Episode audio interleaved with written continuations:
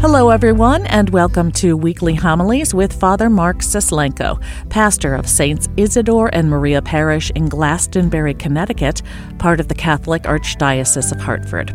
I'm Carol Vassar, Parish Director of Communications, and this is episode 8 of season 6 for the second Sunday of Ordinary Time, January 15th, 2023. Our Gospel reading is from John, chapter 1, verses 29 through 34. John the Baptist saw Jesus coming toward him and said, Behold, the Lamb of God, who takes away the sin of the world. He is the one of whom I said, A man is coming after me, who ranks ahead of me, because he existed before me. I did not know him, but the reason why I came baptizing with water was that he might be known to Israel. John testified further, saying, I saw the Spirit come down like a dove from heaven and remain upon him. I did not know him, but the one who sent me to baptize with water told me, On whomever you see the Spirit come down and remain, he is the one who will baptize with the Holy Spirit. Now I have seen and testified that he is the Son of God. The Gospel of the Lord. From the time that we're born into this world, our lives become an amazing journey in self discovery. This amazing human adventure brings us to so many unique and different places. We learn so much about who we are and what it means to be a human being even from a very young age. Others have told us about ourselves. And those messages that we received can, in one way, be positive, but for others may be negative. The images and the impressions that we receive about who we are either enable us to flourish as a human being or they can easily cripple us as well. And so, as we journey through adulthood, we have opportunities moment to moment, day after day, of coming to understand who we really are and what our unique gifts and talents and purpose in life may be.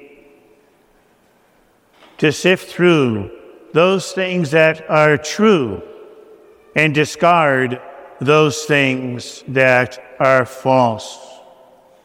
For you and I, as believers, understanding who we are starts at a particular place. It starts with our relationship with God. And we have to remember that regardless of what life has told us, regardless of what life has done to us. Our place in God, our origin, is specific and centered in our truth. God chose, in His infinite love and with the greatest of intention, to create each and every one of us as the person we find ourselves to be. He put every fabric of our being together. He knit us together in our mother's wombs. Not just because, not in some random way, but with loving intent and purpose and design. He gave each one of us gifts and talents each one of us a unique purpose and mission. Each one of us the potential to build up his kingdom here on earth and to sow positive seeds of the gospel message of joy. God gave each one of us the uniqueness of our soul, a gift given to no other individual in any place or time. As we begin to discover and learn more about ourselves as we move throughout the world, we realize just how special and necessary we are in the journeys of our lives. Bring to mind one person in the fabric of your life and consider yourself if they were not present to it. Or consider yourself and how different life would be if God didn't choose to create you in this time and place. One solitary life, one, has ripple effects in the lives of so many others, and often even without our notice. Even though we often get up in the morning and the person we see looking back at ourselves may not be somebody we're particularly happy with or even like.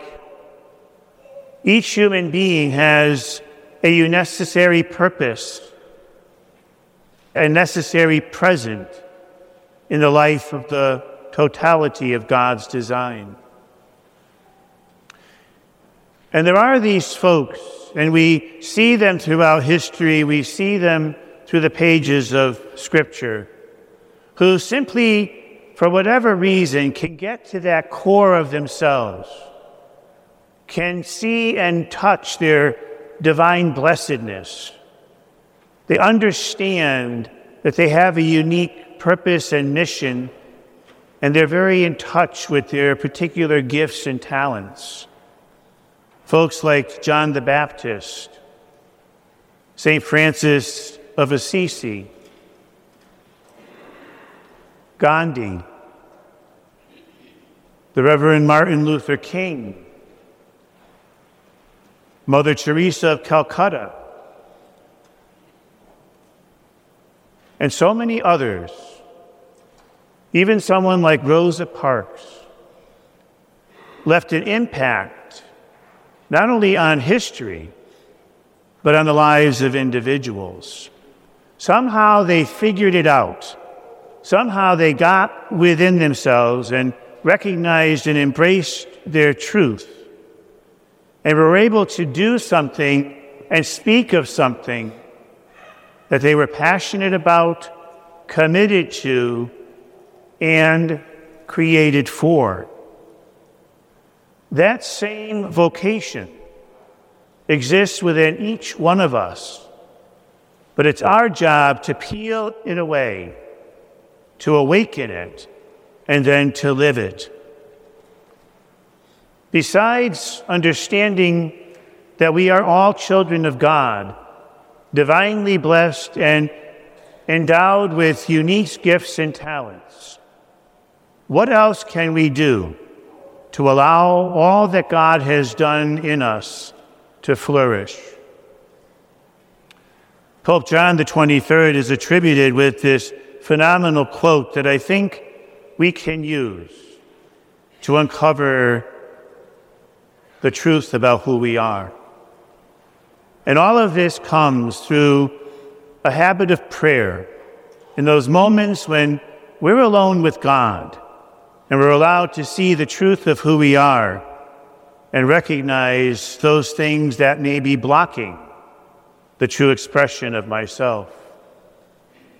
The first thing Pope John the 23rd says is this Consult not your fears, but your hopes and dreams. All of us have hopes and dreams. We all have desires. We all have passions that we would love to be able to express. But quite often, our fears cripple us we cut ourselves short before we even give ourselves a chance. I'm afraid of saying what I really want to say to you because I may get rejected. I'm afraid of bringing what I know to be truth out into the world and speak toward an injustice or a wrong, but I'm afraid I'm out of place. I may have this passion to do and create something spectacular but I'm afraid that I'm going to fail because the world has told me that I fail. And so often our fears cripple us, they get the best of us, and they prevent us from realizing our hopes and our dreams and those things that really would connect us and express us. Because guess what? God's not in our fears. God works in our hopes and dreams. But if they're inhibited, how can God do what God does best? Pope John the 23rd further goes on, and he says, Think not about your frustrations, but on your unrealized potential. And that is so true. Because there's so much in life that can frustrate us. There's so many walls that we can face, so many injustices, so many weaknesses, so many wrongs. We look at our relationships sometimes, and sometimes they're a source of more frustration than they are freedom. We look at ourselves and we get frustrated with ourselves, and sometimes the ability to put the pieces of life together or be successful as others would want me to be successful. And we find ourselves so burdened by our frustrations that we lose focus of our unfulfilled potential.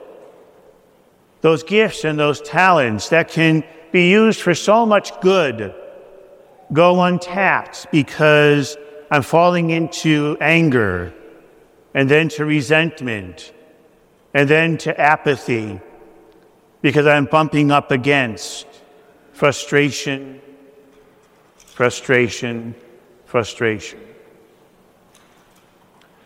Pope John the 23rd continues and says, Concern yourself not with what you tried and failed in but with what is still possible for you to do. And again, those words speak volumes of wisdom because we do get caught up in what we tried and failed in. And we allow it to cripple us so that we don't even begin to act again. And we lose sight of the fact that God's love, God's presence, is always bringing us to a place of more, that God's presence is always bringing us to something we can yet do, something positive that can come from simple actions and gestures. So, as you look at all of those folks, the Reverend Martin Luther Kings of the world, John the Baptist, St. Paul, we look at St. Francis of Assisi. We look at Mother Teresa of Calcutta. We look at Rosa Parks. Anyone who did significant things, and even those who are not officially recognized, and they're here among us today.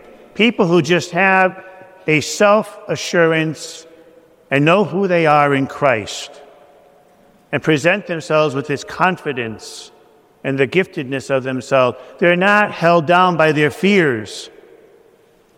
They're not crippled by their frustrations. And they don't let their failures get the best of them.